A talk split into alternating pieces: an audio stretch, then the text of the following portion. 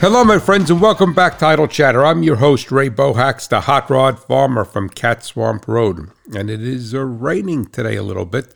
This is the remnants, I think, of whatever that was, Hurricane Ivan, that uh, sadly uh, decimated uh, Florida, uh, certain parts of Florida.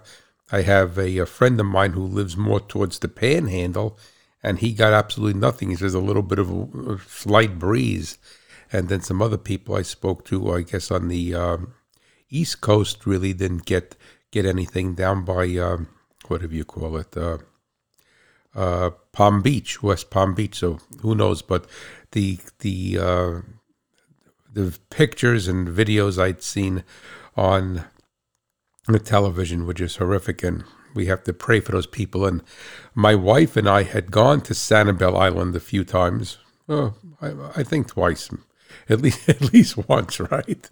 And uh, which is by Fort Myers on the west coast in the in the Gulf there, and it was a uh, the the causeway was supposedly completely destroyed. So that's a that's a shame. And to our Canadian friends up in the Maritimes, I was the other storm. I think it was called Ivan. I don't. I can't even keep track of these storms anymore. And I know that part of Canada was just as devastated. It's not as populated as down in Florida, obviously, but there's a lot of, of uh, agricultural activities there and dairy farms, and and from what I from what I understand is that that was just as devastated in a different way than Florida, different way, meaning that it was more rural, but then sometimes that's good and sometimes that's bad.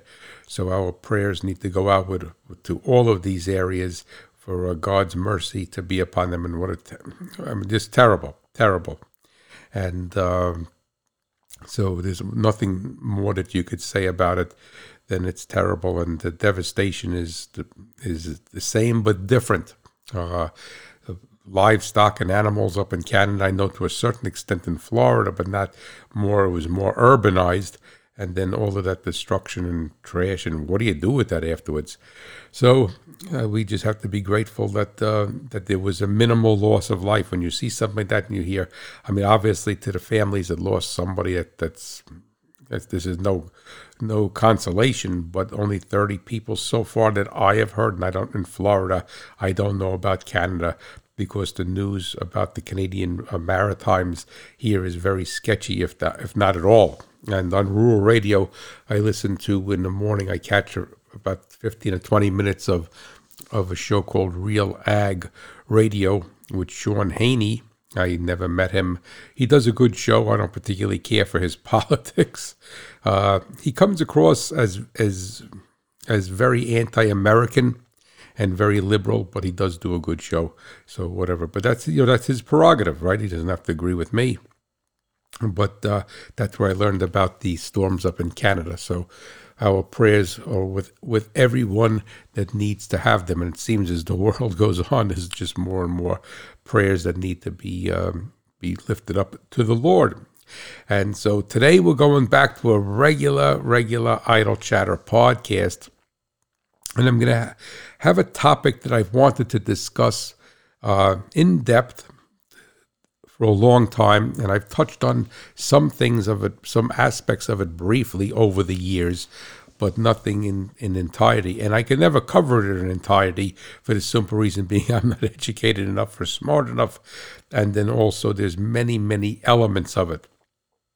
But you know, there's brand loyalty, specifically in the agricultural community and in the car community and the hot rod community you'll have a you'll have a guy who's just a Ford guy or a Chevy guy or a, uh, a Mopar guy, and and uh, God forbid they cross. I mean, there's I mean, there's many funny stories within agriculture of families of a young couple marrying, and uh, the the two families were so polar opposite as far as, you know, one was a Ford family, the other one was a GM family, one was a John Deere family, the other one was a Case IH family, and they end up uh, getting married together. So I guess that's good, right? You bring it all together. But I certainly, you know, like brand loyalty and and appreciate brand loyalty. But lots of times, you know, as an engineer or even as a as a technical writer or a road tester, But if you're a technical person and if you are an engineer, you have to look you have to look beyond your your personal preferences. You may be a um, a Ford guy, but if, if, if this Chevy motor or this Chrysler motor. It's not even Chrysler anymore. Stellantis, right? If it's Stellantis motor, that's something just don't sound right about that. but nothing sounds right today. Well, I'm a Stellantis man. I mean, I, uh, what happened to Mopar? So, which actually was was a short for Motor Parts. So, which was the brand, just like Ford had Motorcraft and General Motors had Delco, but Delco was actually a an engineering division. Uh, eventually all the all the subcategories. Eh, there was Delco, AC Delco, which was which originally was for that AC was the AC spark plug company, which was actually bought up by Sloan, which was Alex Champion, and then after his uh, his non-compete agreement expired, he became it became uh, Champion Spark Plug.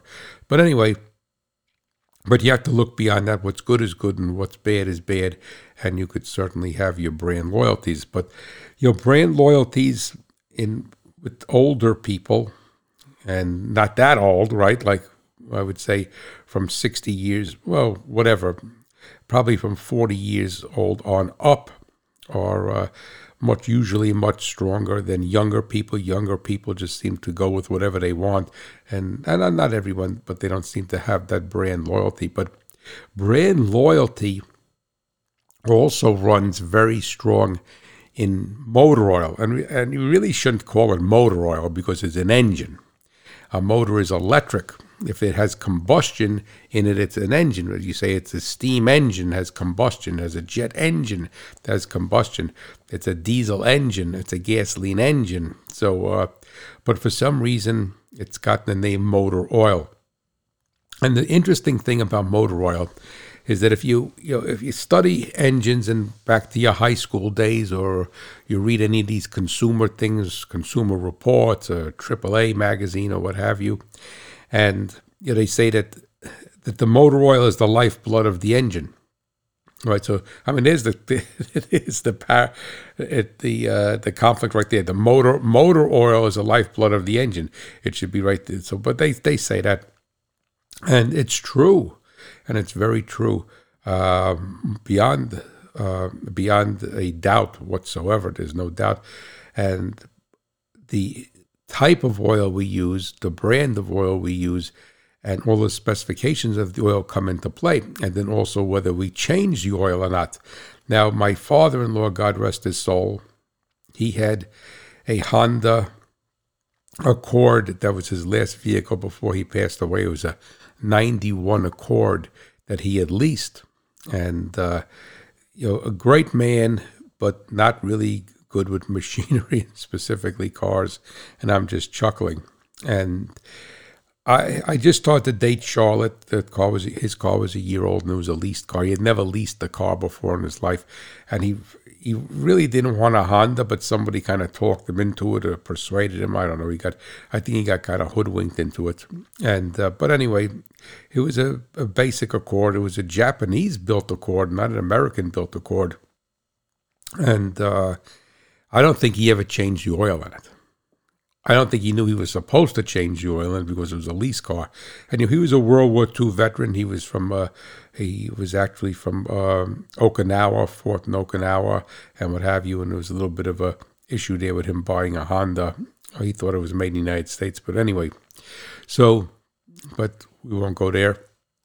And I don't. I thought he was like a. I, I guess he always called it a rental, a rental, a rental, which a lot of people from that from that age group, if they ended up leasing a car, did consider it a rental because really, in all honesty, it is a rental. So I don't think that you know if he went away someplace and rented a car, then you know he knew he was supposed to put gas in it. He knew he was supposed to, but uh, be careful where he parked it and what have you, and and have some sort of insurance on it through the rental company or through his credit card or what have you. But I guess for some reason it just kind of escaped him that he was supposed to change the oil. And I don't know whether the failure that it ended up having was due to a lack of oil changes completely. I'm sure it did not help. But I remember it was like in February, and Charlotte called me. I had my shop at the time. Says my dad is broken down. So I said, okay, where is he? And my shop was not far from Charlotte's house. It was in the suburbs and closer to the city. It was not near the farm here. It was in Fairfield, New Jersey. And so so I said, okay, let me, you're home. Let me come. I'll get you because you know where he, you know where he is. You know that neck of the woods. I don't want to get lost. and uh, we'll go pick him up. So I remember he we went to go pick him up, and he was standing on the street corner waiting for us in a black leather jacket. He looked very dapper, and and sadly, a few months later, he did pass away. And we both have a mental picture of him standing on the street corner. It was like a it was a drizzly, chilly February day. It wasn't snowing, but it was uh, just damp and raw. And he looked like a million dollars. I mean, he looked fantastic. We, we even both said to ourselves, we were not married yet, but I said, look, look, I said, look how great. He said, your dad looks fantastic. He looks like a young man, and and that was in February and June. He was already passed. Got he was diagnosed with with uh, colon rectal cancer, and, and within three or four weeks he passed away. So anyway, so we got jump out. I said, "Hey, Mister Clark, Clark, and let's see what's happening here." So I figured maybe ignition module went bad or whatever. So he cranks the cranks the engine over and it sounds like it has no compression. So I said, geez, the timing belt must have broke on it. That's that's what I figured, right? Common thing, timing belt. So I was able to open where the oil filler cap was on the engine. I was able to take that off.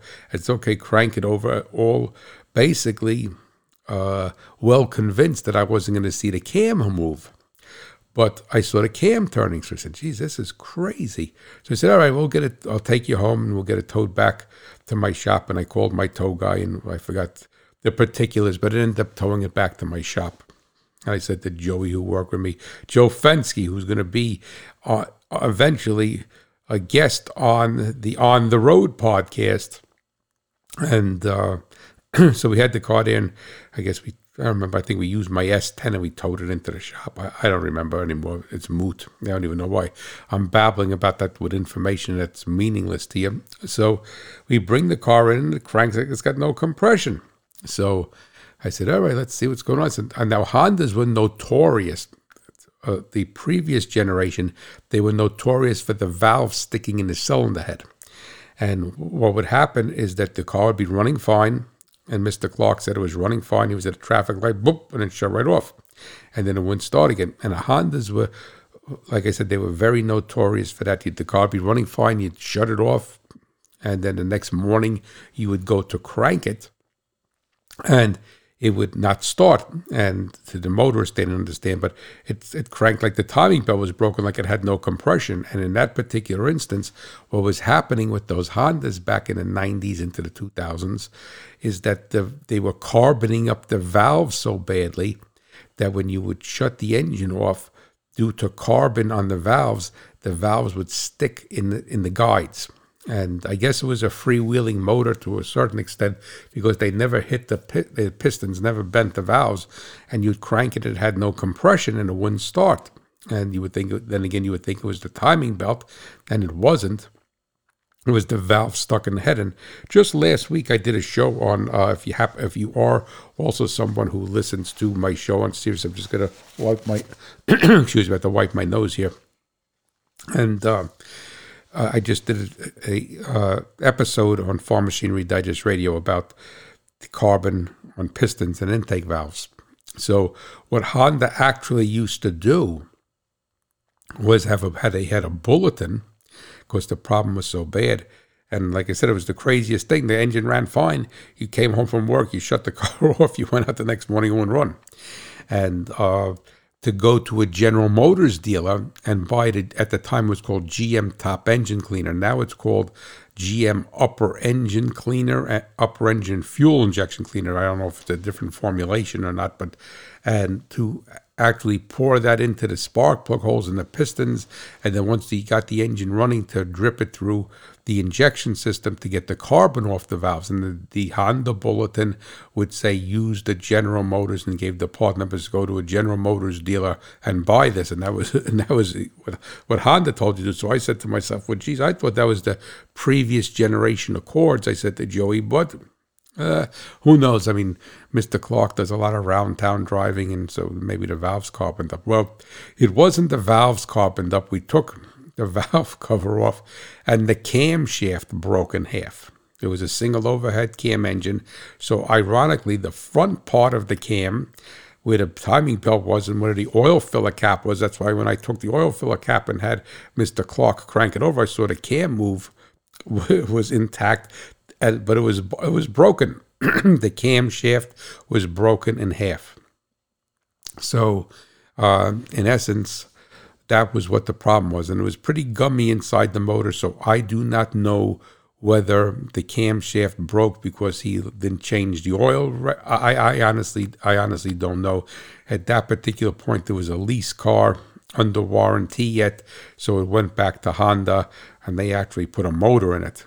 So uh, I think they actually, I think they kind of hoodwinked him, and they put a used motor in it, or whatever. But he didn't care as long as it ran. But after after they put the engine, in, then it had a TPS code and a whole bunch of other stuff. So anyway, and then it went back it went back to Honda when he passed and went home to the Lord, and it, so I never knew. So the thing basically is is that the reason why I'm telling you that story is what's interesting about motor oil is that we have this brand loyalty and we really don't have anything substantive that's the word i think i'm saying it wrong to support our love for this particular brand or our passion for this particular brand. And some of you may be listening, going, well, I just buy whatever's on sale or cheap as long as it's the right weight and the right SAE category.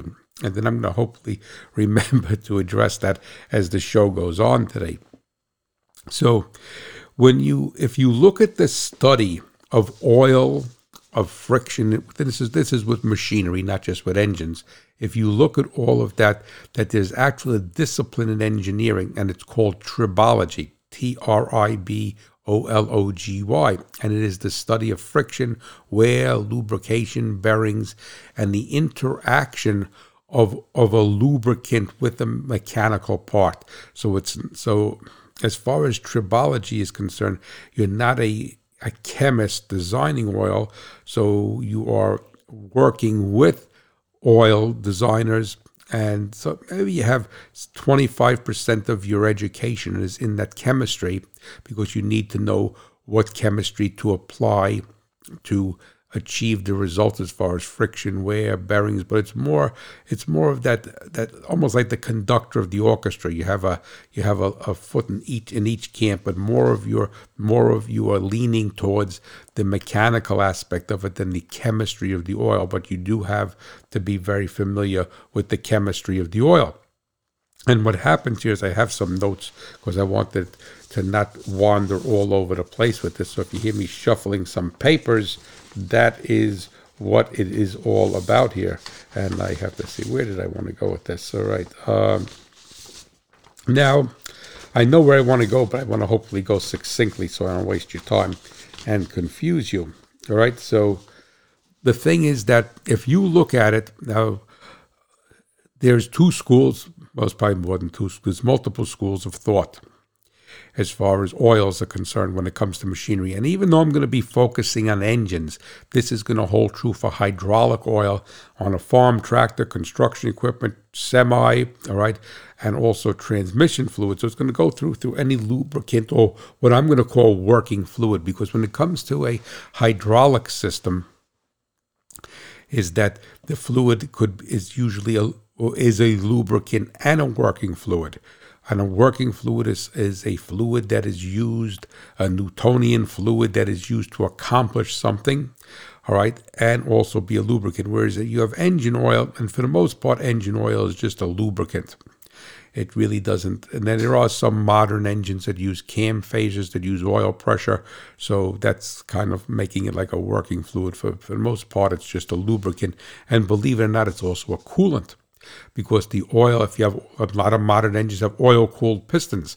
from this from the small end of the rod, they have an orifice, a jet that sprays oil to the on the bottom of the piston to pull some heat out of the crown of the piston.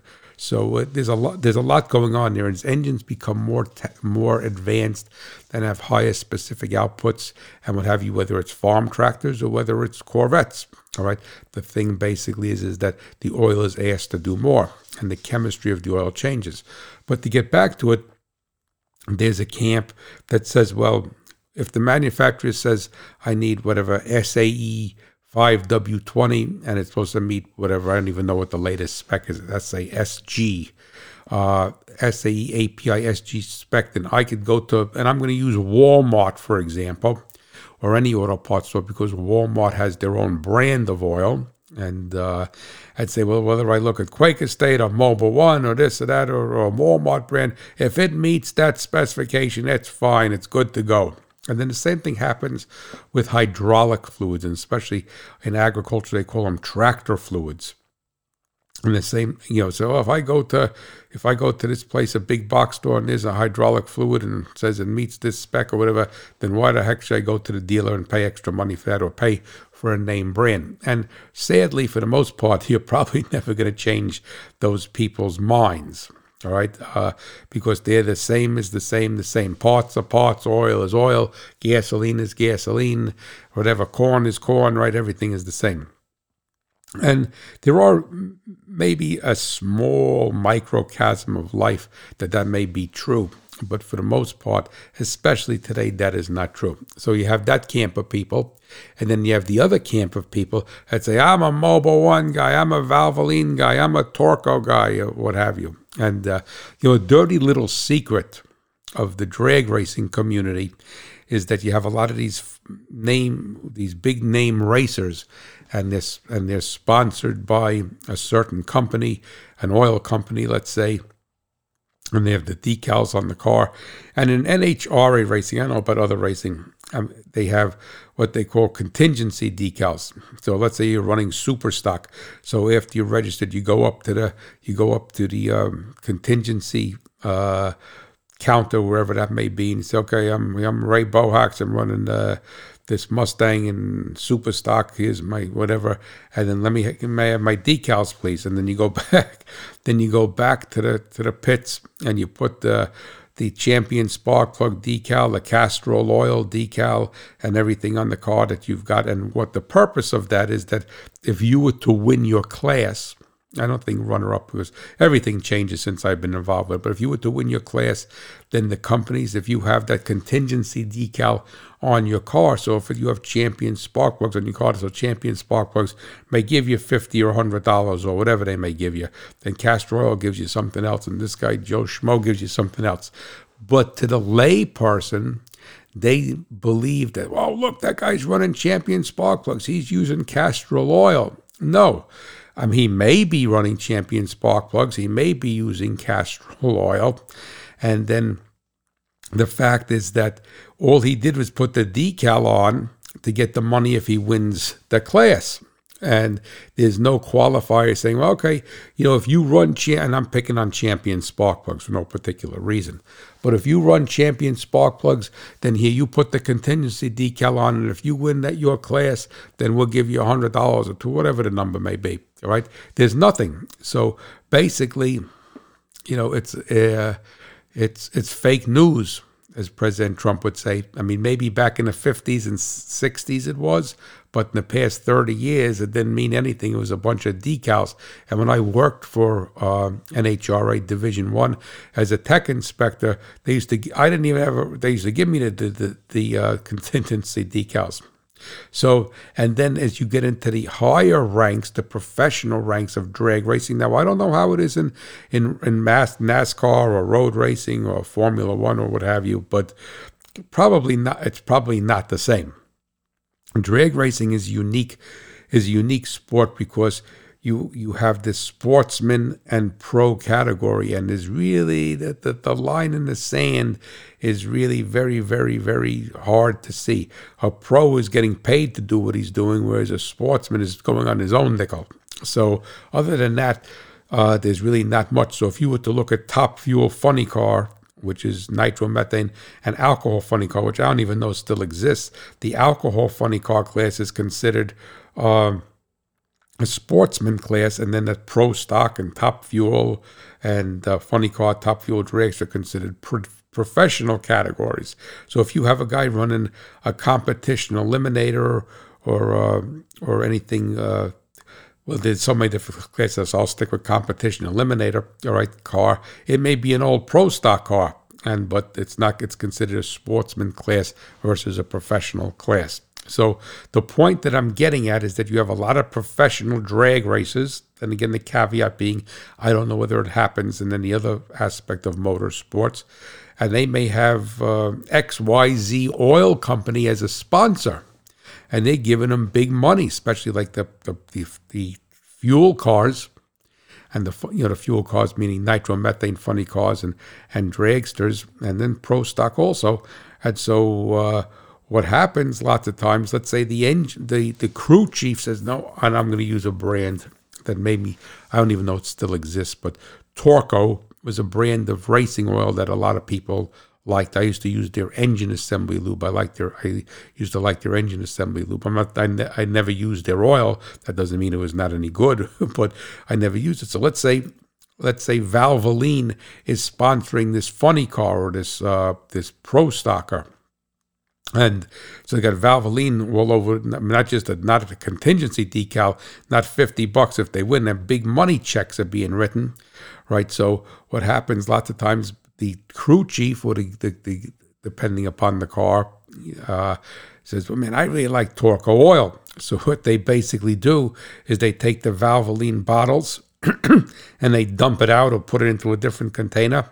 They put the oil in it that I like, the let's say Torco for this particular instance. For no, I got to pick on somebody, right? So brand brand X, I'll say, is probably was would have been a more professional way for me to do it. And they put a brand X into the Valvoline can bottle or jug, whatever, and then they're in the pits pouring Valvoline into the engine, or the or the, the spectators think they're pouring Valvoline into the engine, but all this is a Valvoline bottle.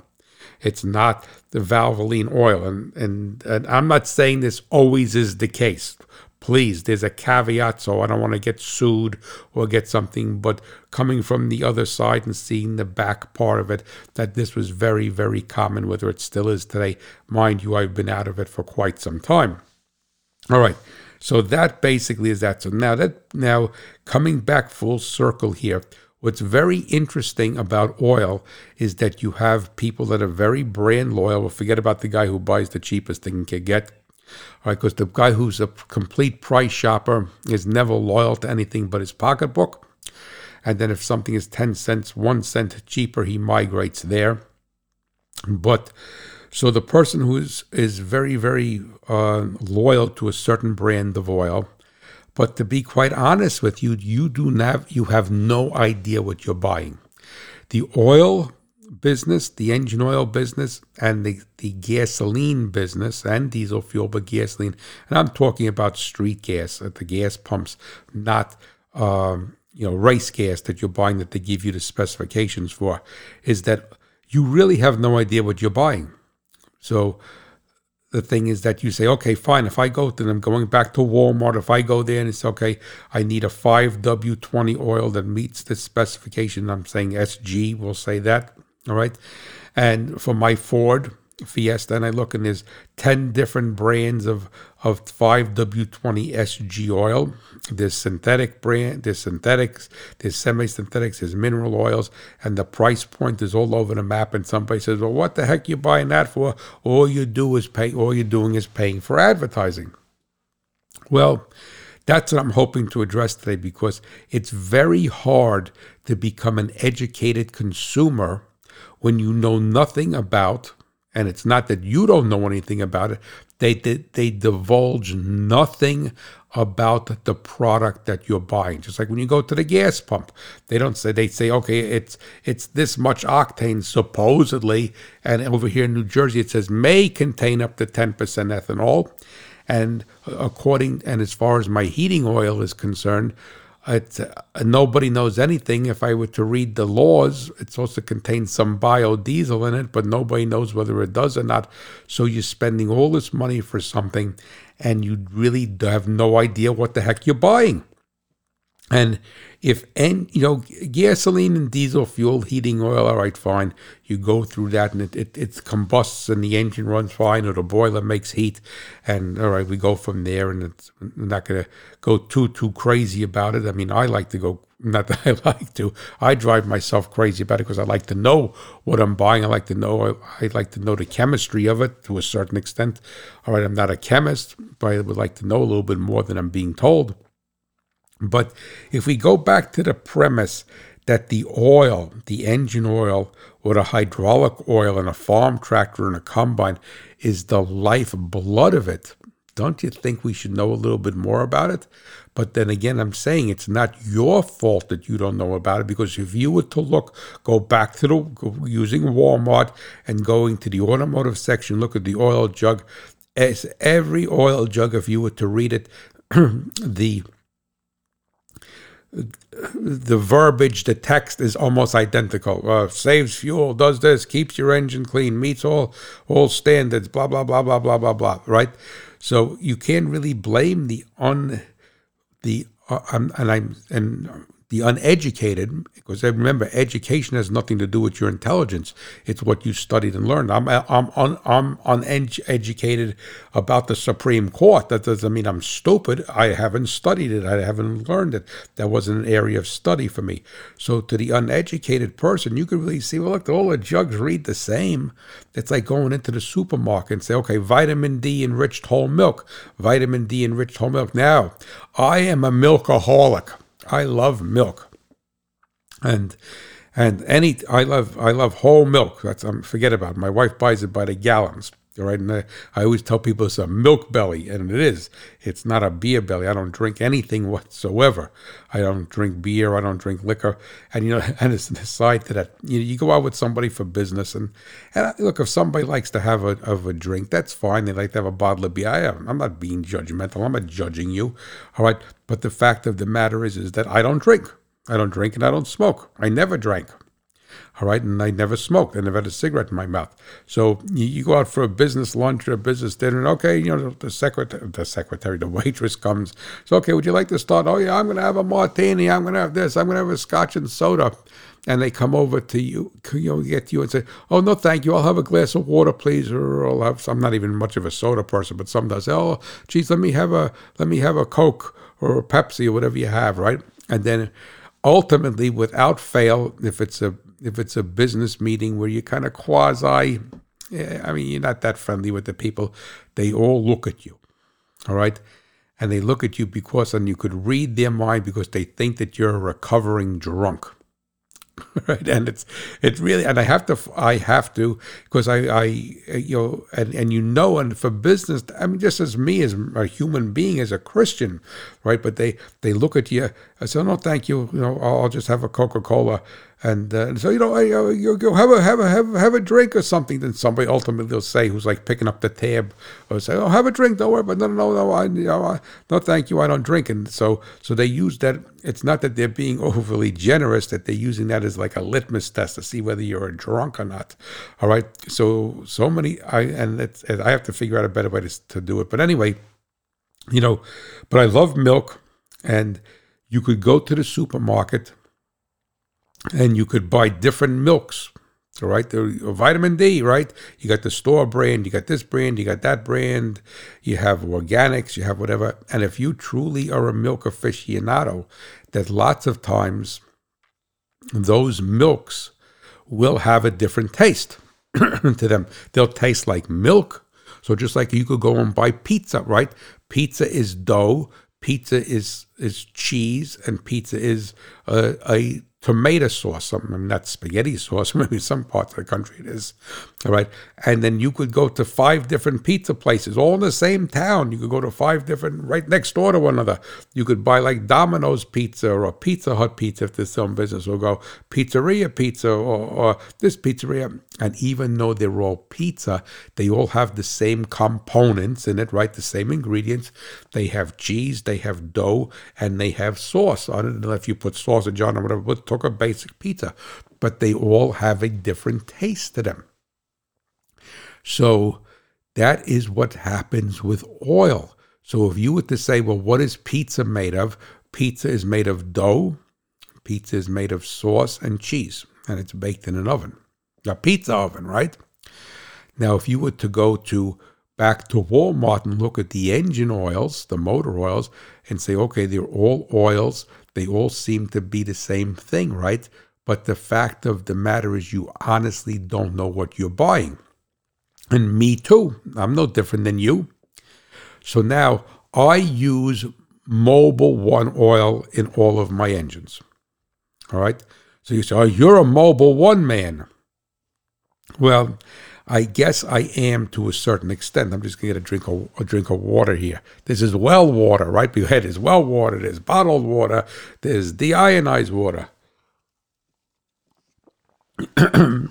Thank you. so, well, am I a Mobil One man? Well, I guess if I've used Mobil One for 20 years in all of my engines, then you could you could make a convincing argument that I am a Mobil One man.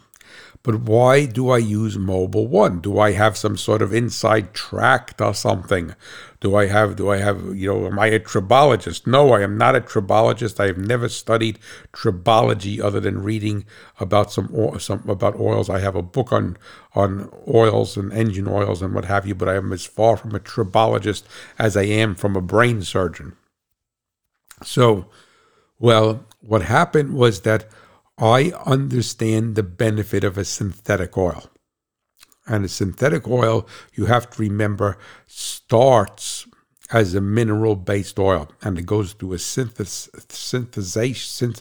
It becomes synthesized, is probably a process to synthesize it.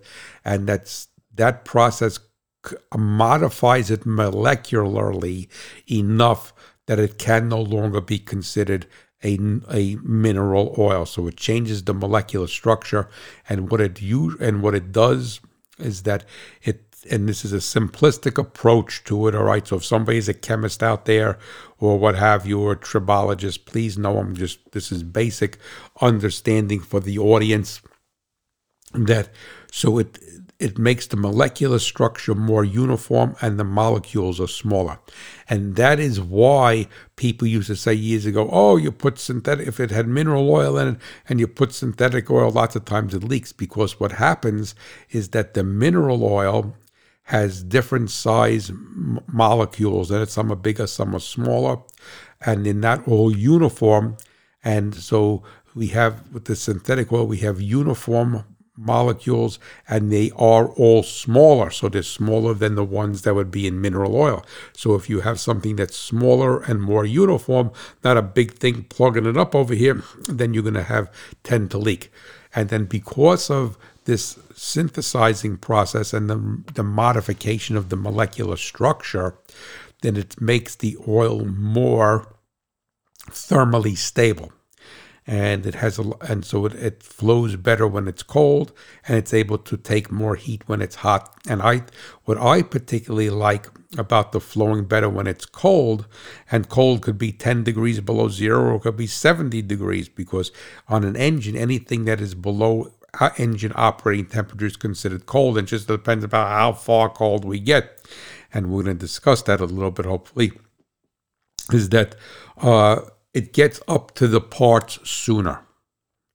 So now modern engines are usually overhead cam. There are some new some new engines that are push rods, right? The LS and LT, LT1 series in General Motors and the LS based stuff and the the uh, Ford uh, what do they call it in the uh, Godzilla series in the pickup trucks, and uh, but most of the part today, everything is overhead cam, and regardless whether it's overhead cam or not, but specifically with overhead cam, is that the majority of the complexity of the engine is in the cylinder head.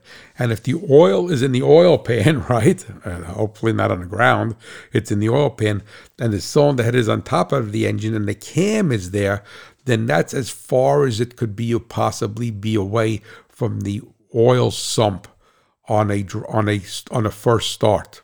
So what I like about the synthetic is that it's able to move quicker, so you could get it up to that to the camshaft and all of the complexity that is up there. Whereas if you have a pushrod engine, for for all intents and purposes, the cam is halfway there, and this valve train is still on the heads, but the camshaft is more of a wear item than than the valves on initial startup. But so the whole valve train. So that's why I like the synthetic oil. I like all the benefits of it.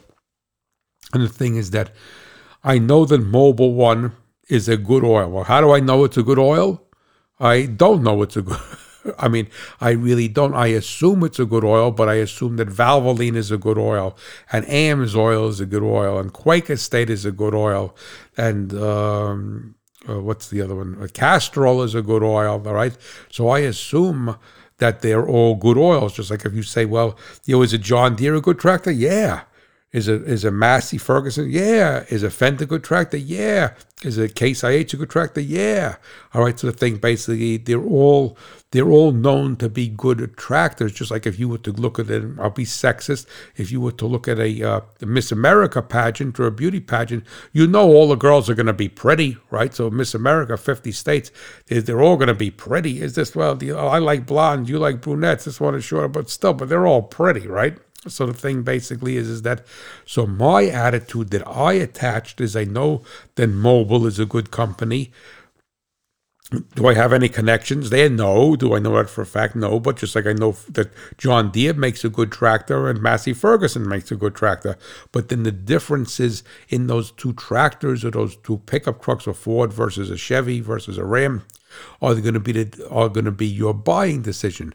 Are, are any of them bad? No, but you may say I like this better on this one, I like that and that one, and so I stuck with Mobil One because I felt that there was a I, it was a good product. It was a good company. It was a good product. There's no denying that. Is Castrol synthetic just as good? Uh, maybe better, or I have no idea. All right, it was a good product, and also it was readily available. When I got my Ranger, no one had a synthetic 5W20 but AMSOIL. And is AMSOIL a good product? I'm, I'm 100% confident to take a drink again and try to save my throat. Is AMSOIL a good product? Yes, it is. All right. The problem that I had with AMSOIL was was that it was not convenient to buy. I had to go through a dealer. I had to buy it by the case. It only came in quarts. I had to. Well, it, was it was a nightmare. So as soon so I ran I ran AMSOIL 520 in my Ranger for many many years, and then when Mobil, I think from, from almost hundred thousand miles, and then when Mobil came out, Mobil One came out with a 520. I went with that, I so I put everything as Mobil One. So now, basically, what happens is that so we look at all of this and we put it all together. So, getting back to our pizza route, our pizza analogy is that or everybody's pizza tastes different. So, if they're using the same the same ingredients, not necessarily the same brand, right? Not necessarily, but they're using cheese, wheat flour for dough, and tomatoes for tomatoes for t- tomato sauce, all right, on the pizza, pizza sauce, whatever you want to call it then if you made it, if you if the tomato sauce that you put on there is made differently, all right, where where this is a certain recipe, it's still tomato sauce, or uses a certain type of tomatoes, or does anything uh, special, then that's going to change the taste of the sauce. If you say no, I like to use this type of flour, and I want durum wheat versus this other wheat, I'm just saying I'm not I'm not a wheat expert right? That's going to change things, but is it still wheat? So just like when you look at a tire is a tire, right? To a certain extent, they're the same size and what have you, and they they they hold air and they and they contact the road. But one tire could be better than the other, have better traction, but live live longer, work live work better in the rain or what have you. So the same thing happens with oil, but the whole problem with oils is that you don't have any metric. There's nothing other than your personal perceived preference, like me with Mobil One. And then also, if you did an oil, oil analysis on your equipment and uh, and your your past experiences. So I don't know what oil my father-in-law used in his Honda. All right. So, and I don't know why the camshaft broke, but you could say, oh, I got 300,000 miles on this motor and it doesn't burn any oil. It runs great. It don't leak. And I always use Castrol oil, whatever, GTX, whatever it was. I don't if they make GTX anymore. So, I mean, yeah, I mean, I you, you can't argue with that. But was the you know how much of that uh, how much of that success was the oils how much of that success was your care the filter you used to change on how much of that success was due to the engine being manufactured properly and also the way you drove it and used it all right so the thing is that so we can't say without with with, full confidence that the oil is everything, but we do know that the oil is the lifeblood of an engine and a hydraulic system. So now that took 45 minutes getting there. I'm going to go into a couple of different things that you may not know about oil. Now, if anybody who's done an oil analysis, usually they come up with something when people talk about TBN, total base numbers. Oh, I like AMSOIL because it has a higher TBN. I like Joe Schmo's oil because it has a higher TBN. So what I'm going to do is I'm going to pick on a couple of different points here because I have a textbook here about oil from SAE. All right, and it's about 900 pages. So obviously, we're not, there's a lot more going on then I am going to be able that I have the knowledge or ability to explain. But I want to give you some important bullet points that could help you make a decision. Not to say you're going to go out there and buy Mobil One or AMSOIL, but to understand that there's differences in oils, just like there's differences in pizza and there's differences in the taste of the of milk, even though they come from a cow. And it says vitamin D milk on it. So TBN total, total base number is the oil's ability to neutralize acids so that are from combustion and also from moisture and from condensation. So an oil with a higher TBN is better at neutralizing combustion acids.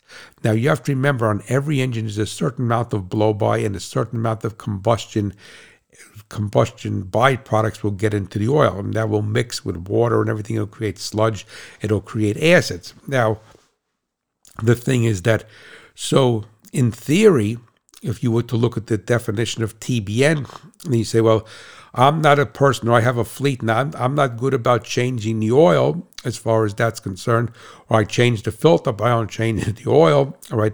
The thing is that in theory, you would want an oil with a higher TBN, because if you had a higher TBN, then that oil will do a much better job of neutralizing the combustion byproducts that end up migrating past the rings and into the crankcase. Okay, you're not going to be able to go to the store and look at a jug and say this oil has a high TBN. So then again, we have to have some trust in the brand that we are talking about or that we are considering buying. Now, the other thing that comes into play, let me get my papers here so I could have some continuity, all right, is the thing is that everybody talks about viscosity. Now, viscosity is one component of it. And for those, and for my my corn farmers, or my soybean farmers, or my wheat farmers, anybody sorghum, what have you, or even my dairy guys, right? So what do you do? You make a TMR, totally mixed ration, and you usually have somebody, a nutritionist that based upon your cow herd, your dairy cow herd, and there and there, that you'll have a custom mixed T, T, TMR, totally mixed ration. As far as me as a corn farmer is concerned, I take a soil test I send it to a laboratory. Then I send it to Ben Hushin, my agronomist down in Maryland, and he reads my soil test and he says, "Okay, we're low on. We need this. We need some boron. We need some. We need some. Uh, we need this much calcium. We need. We need. We did. We need this much molly. Whatever. I mean, uh, I get I get brain freeze when I try to think of all this stuff, and I'm focused on teaching." right? And he custom blends my fertility program for my sweet corn. All right. I could go right over here to Growmark and get N, P, and K and something else and put it in there and say, let it rip, baby. All right. I don't have to go all the way to Maryland. So the thing is that so if I have farmer A across the road from me and he's growing sweet corn, the same seed, and let's say it's more or less the same soil, right? Cross Cross Route 517. And I give my and I have my fertility program that takes care of all of the needs of my crop. And I have, and he only puts three things in N, P, and K.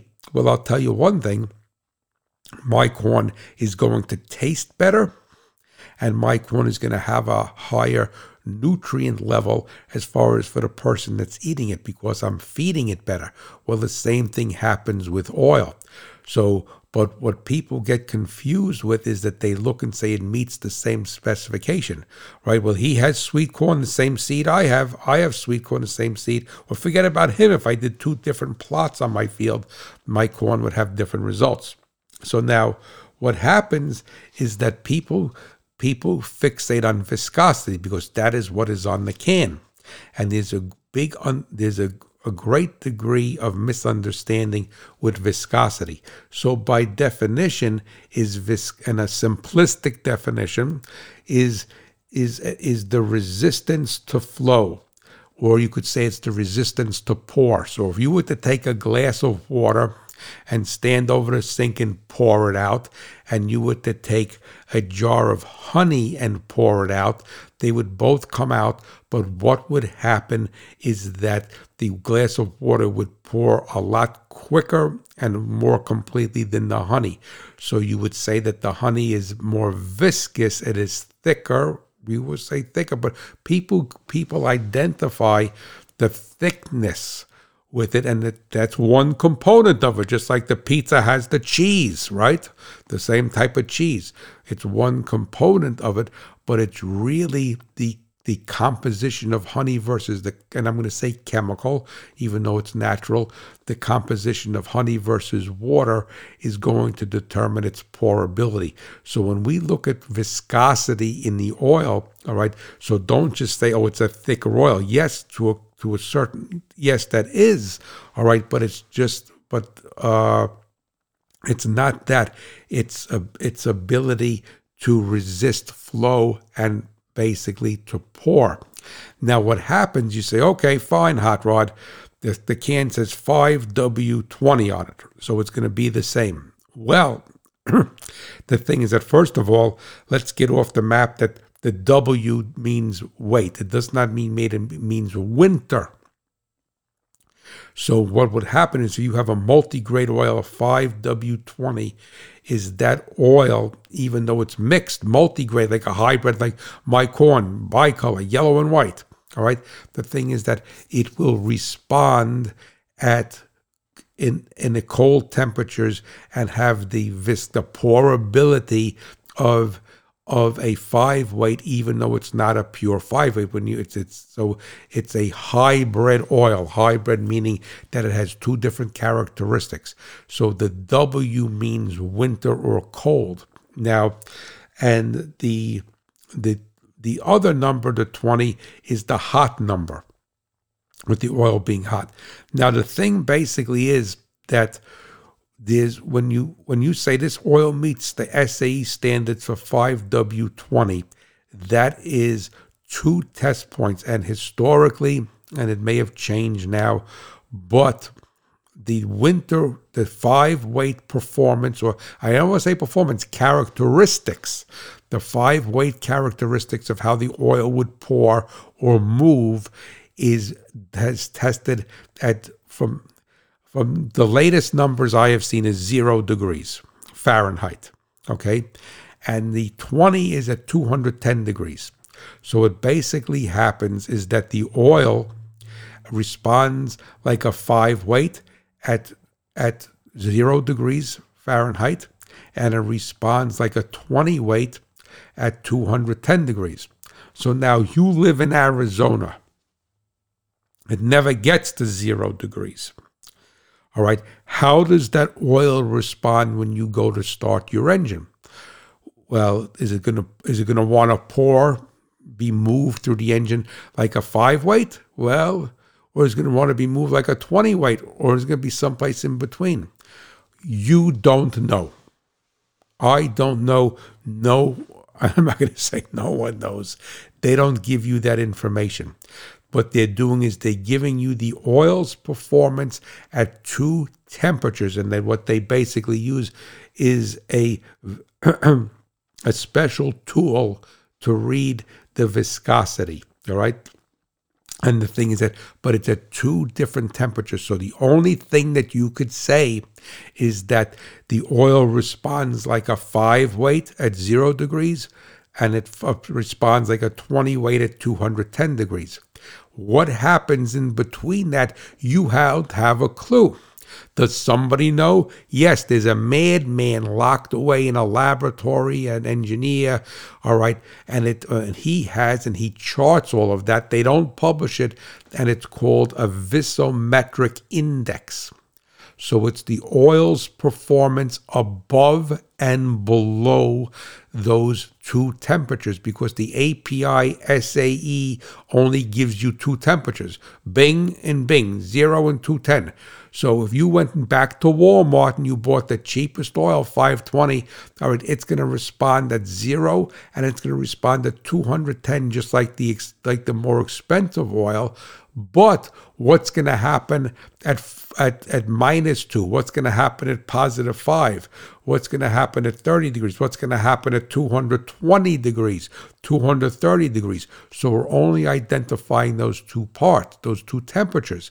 So when you have a a a a better oil, and then again, the metric that I'm using for better is saying, well, it must be better because it's a name brand all right? And it has more components in it chemical components in it and it may be using a finer base stock just like you could go to the to the uh, grocery store and see all different olive oils virgin oil extra virgin all this other stuff like that just like getting back to tomato sauce. Oh no i use this type of tomato specifically to make my tomato sauce right? The other guy uses whatever but it's still a tomato. So what you're doing is you're buying that oil's performance be throughout the visometric index. All right. But you do not know what it is because nobody publishes that. But that's why it's conceivable that you could have a, an engine that sounds different on cold start or on hot restart with the same 5W20, 530, whatever it may be. then then the other brand i said geez when i use this brand it it start it, it sounds it sounds like it's starting dry or it sounds the lifters are tapping or whatever because the thing is what happens is that that performance is not charted. All right? So if you even if you did an oil analysis you're not going to know what it is because an oil analysis is going to tell you what is in the oil as far as foreign material is concerned. Now, the next thing, so we have vis- viscosity is the resistance to flow, right? Now, there's another characteristic, and it's called surface tension, and it's read in dyne per centimeter, and it's a that's a unit of force. So, it, so the surface tension of the oil is the force required to accelerate a mass of one gram at a rate of one centimeter per second. So that's what the surface tension is. Now it is so it's so uh, that is two types. So it's used to measure the surface tension on a liquid, and then there's what's called interfacial surface tension, which is a, is the tension between a liquid and a liquid. And this gets back to one of the reasons why I don't like to mix chemistries of hydraulic fluids or oils because the interfacial surface tension may be different. So you may have Mobil 1 in, right? Your engine, 520, and say, oh man, I'm low on oil.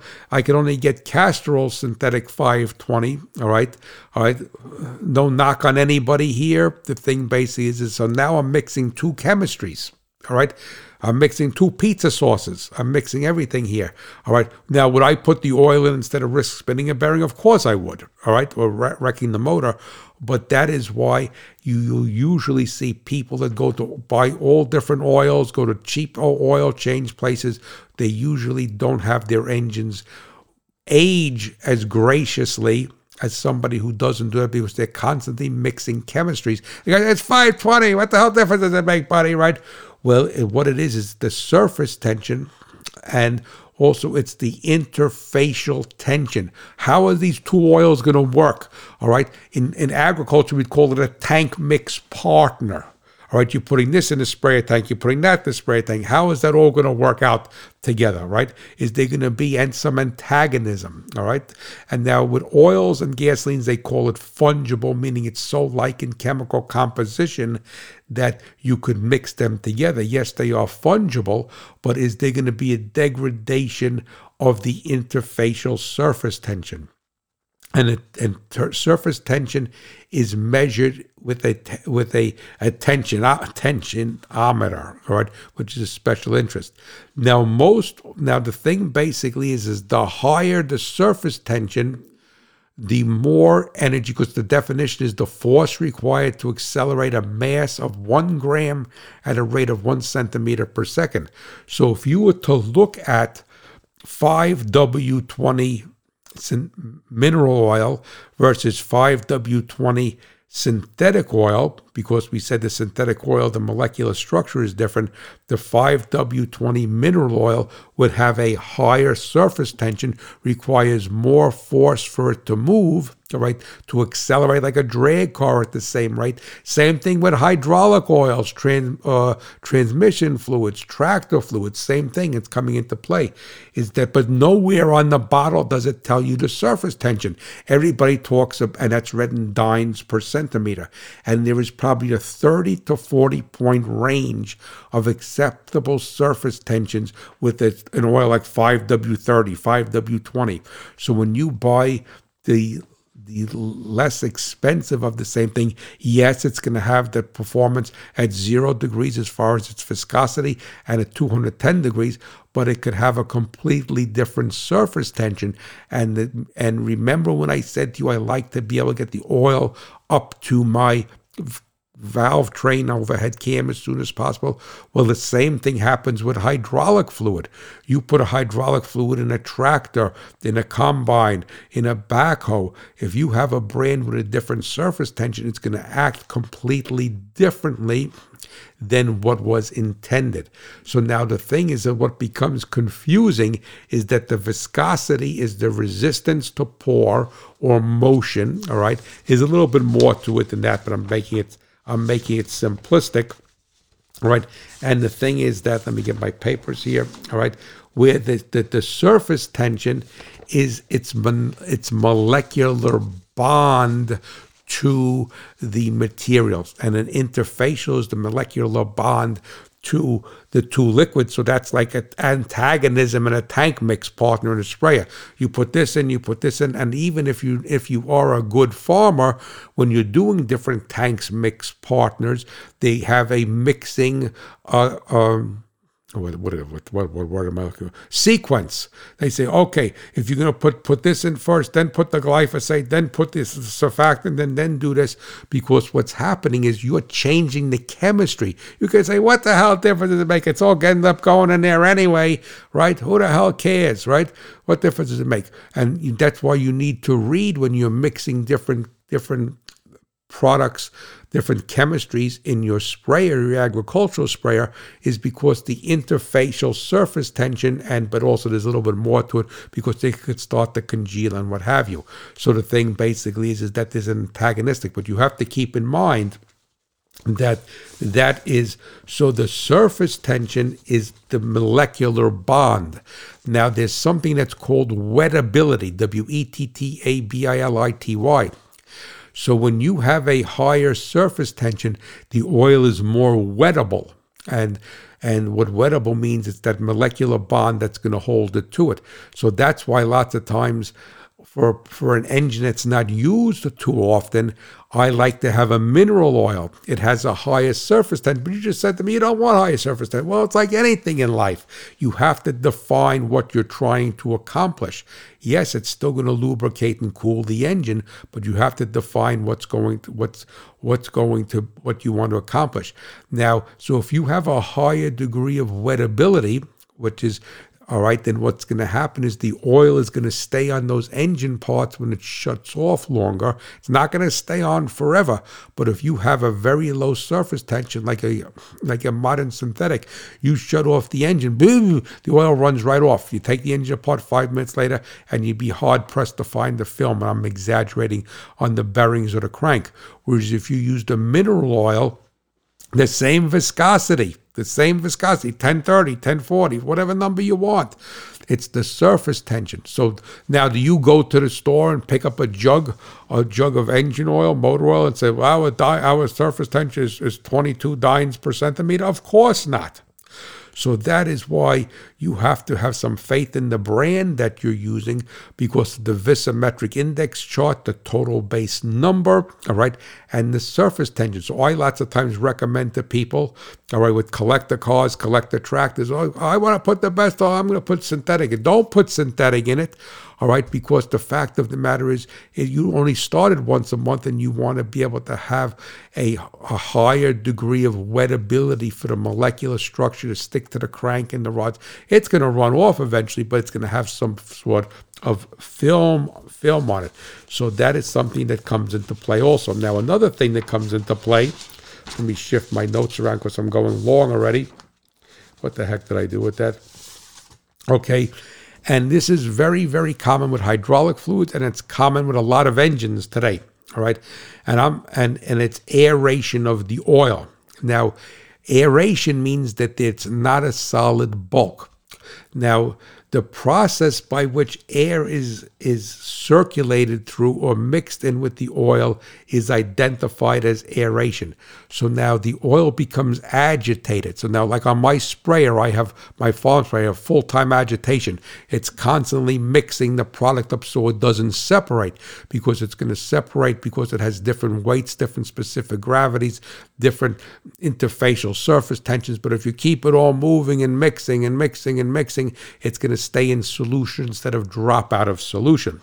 Now, with aeration, now you have to keep in mind that on a specifically a modern engine, even in an old engine, specifically a modern engine, this oil is going through this whole engine doing a whole bunch of different things, different size orifices, different. It's not like a garden hose where it's all the same size and coming out of the spigot, and that's five eighths hose, five eighths hose. It's going through here. It's going through through a, a, a piston, uh, oil cooled pistons, is going through a variable valve timing cylinder. It's going through all over the place.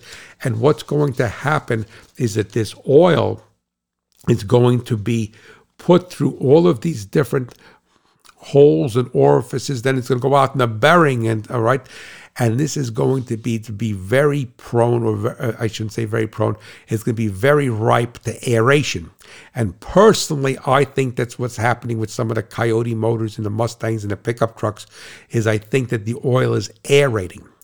And what I personally think is that Ford has a certain chemical composition in the oil that does not, that is less prone to aeration than you buying Mobil One or what have you. Because most of the time, when you get the ticking sound on the Coyote, is then and believe me, don't take this to the bank. It's one person's analysis. Is that it's usually after an oil change or a lot of high RPM running. So if you have an oil that is that has a propensity to aerate. I may put that same oil in my Fiesta and it's a thousand percent fine. I may put that same oil in a, in a Camaro with an LS, it's a thousand percent fine. I put in this motor and it's a problem because it is it just the dynamics of how it's not a bad design. It's just it's just it's prone to aeration. Now there's three types of aeration that you have to understand. There's entrained aeration, which is bubbles suspended in the liquid, and that but once I'm hearing my chair, I'm getting all excited. My chair's creaking, and that is what happens to diesel fuel. Even though it, and you have these these separators, all right, or like you have something called an AirDog, because you'll get bubbles in the in the in the fuel, and you'll also get that in a gasoline engine, any engine, when you're starting to run low in the tank. He said, "Geez, I put gas in the thing, feels a little bit better." Not that it's running poorly before, is because you had entrained air in the gasoline, but this time we're talking entrained air in the oil. Now, what basically happens is the oil has the ability to foam, and that is when the entrained air will eventually rise to the surface and create foam, which is like pouring beer into a into a glass, all right, or pouring soda, all right, and it foams up and bubbles bubbles up a little bit. Now, people tell me and I'm not a beer drinker, but I'm a milk drinker, and I don't know whether this is an old wives' tale. That if a glass had milk in it and you pour beer in it, it'll it'll it'll kill the head, which is the foam. Right now, if that's the case, that's an antagonistic all right? That's in, interfacial surface tension so it's killing it. So now so engine oil could have entrained air bubbles suspended in the liquid those eventually could turn to foam and then they could it could have dissolved air which is entrained air bubbles right? That can become this can that because that can dissolve and they're naked to the eye but it'll be a problem specifically for, for val- hydraulic valve lifters, hydraulic systems on a tractor, on a combine, on a backhoe, on a semi. And this leads to a to spongy behavior. So, like a brake pedal, right, that has air in it, right, spongy behavior, and it loses the hydraulic efficiency. So when you put this all together as I get ready to close, because I'm going long again today and I'm sorry, is that you do not know what you're buying, but you have to do a couple of things. Number one is that you need to understand that hydraulic oils, just like the pizza, right? All tomato sauce, cheese, and dough based upon flour. All right so that they all taste differently. So you have to have faith in the brand that you're buying, but you also need to listen to your equipment. Now, the thing that comes into play is that even though I'm talking predominantly about engine oil, is that I'm going to start with hydraulic fluid and tractor fluid. And I'm a big proponent of this, been for years. If you have a John Deere, buy John Deere fluid. If you have a Case, buy Case fluid, hydraulic fluid. If you have a Kubota, buy Kubota fluid. You have a Fendt, buy a Fendt fluid, buy Fendt fluid, as far as the hydraulic fluid is concerned. Because you say, ah, you're full of it, hot rod, because it says it makes it just like the, the, the, the, 10 and the 20 on the oil can is two specifications, no company no company reveals all their specifications. So it's SAE or John Deere spec in this. It's just like saying, well, you know, hey, you know, she's a beautiful girl. Look at her face. She's gorgeous. Look at her hair. And she opens up her mouth and her teeth are rotted. All right. So she's beautiful except until she opens her mouth. So the fact of the matter is, is that today's equipment is so highly engineered and so highly refined, whereas years ago they would engineer the equipment around and the engines also around the oil that existed, which wasn't many choices. All right. But today, what we do is we we engineer the piece of machinery, the engine, the hydraulic system, the transmission, around the performance we want to achieve. And then we come to the industry and say, this is an oil with these, the tribologist comes and this is the oil, this is what we need for this oil to accomplish. So the cart and the horse are reversed. All right. So that's very, very important. And when it comes to, and you have to remember this interfacial reaction is antagonistic. You don't want you want to do your best to try not to mix them. And then when it comes to engine oils, you need to understand that the dynes per centimeter, you could have two 5W30 oils, all right? They could both be synthetics, what have you. But the fact of the matter is, you have Walmart 5W30, you have Mobil 1 5W30 synthetic. Is that for the most part, All right, I'm assuming, but unless you were to test it and go through all of this this testing, and I don't mean an oil analysis for twenty five dollars. All right, the thing basically is this is probably a very good chance that the oil that is the brand better brand and more expensive has more chemical components in it used a better base stock because remember it's pizza right? It's we we synthesize it it could just it's synthetic. We change the molecular structure. We could be using the junkiest tomatoes in our pizza sauce all right or the best tomatoes. So the thing is that all right and it's going to have a lower dynes per centimeter so it's going to have a lower surface tension and it's going to work much much better now than the other one. So, in this particular instance, I would say to you, because none of us really know, and I don't know, so it's a fact of understanding this and then also listening to the piece of machinery. Now, I know that I have Mobil One, and I'm not touting Mobil One. It could have the same results with Castrol or Valvoline or Amsoil or what have you. The thing is that I have it from air cooled Briggs and Stratton air cooled Kohler engines to my Ranger, to my farm tractor, to my diesel farm tractor. And I done oil analysis, which only is going to tell you what's wearing out. All right, we're wiping the bearings out in this sucker, we're wiping the cylinder wall out in this, all right.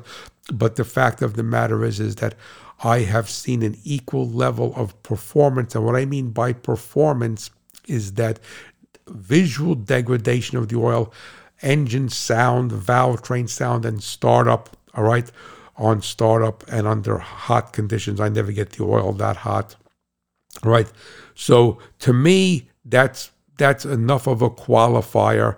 My stuff lasts for years. All right.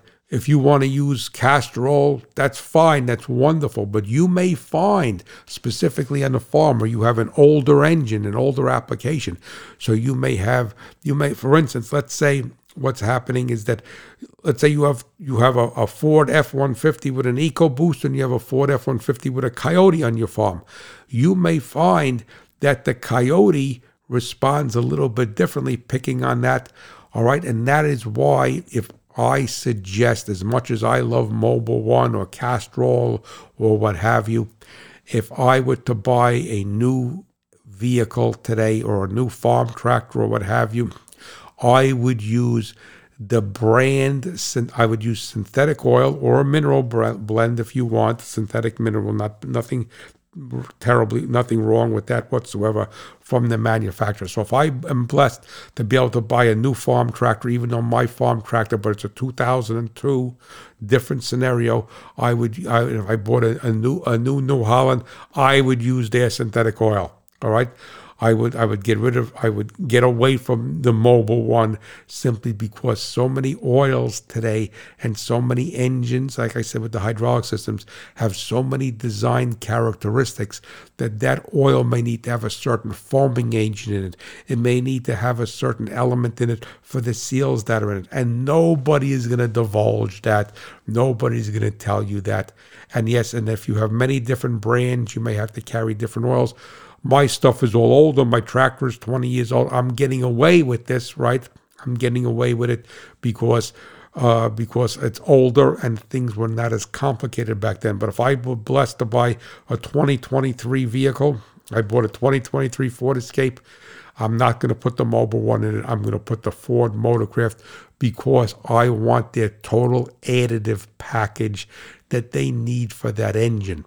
And I think that aeration today, is very, very common in a lot of modern engines, even with farm machinery. You get these engines are overhead cam, four valve. They're complex, not as complicated as a car engine, but I think aeration is a problem, and aeration is a problem also with hydraulic systems, along with other and it, the chemical component. Just like if you were to put in your spray tank, right, you could put a mix, you could put a, an adjuvant in there that's not going to have it foam up as much. Well, they do the same thing with the oil. Obviously, it's not the same product, but if Ford is designing an engine, John Deere is designing an engine, Chrysler, Stellantis is designing an engine, they're going to say this engine has a tendency to do this, or we want this this component in our oil, in our hydraulic fluid, in our transmission fluid.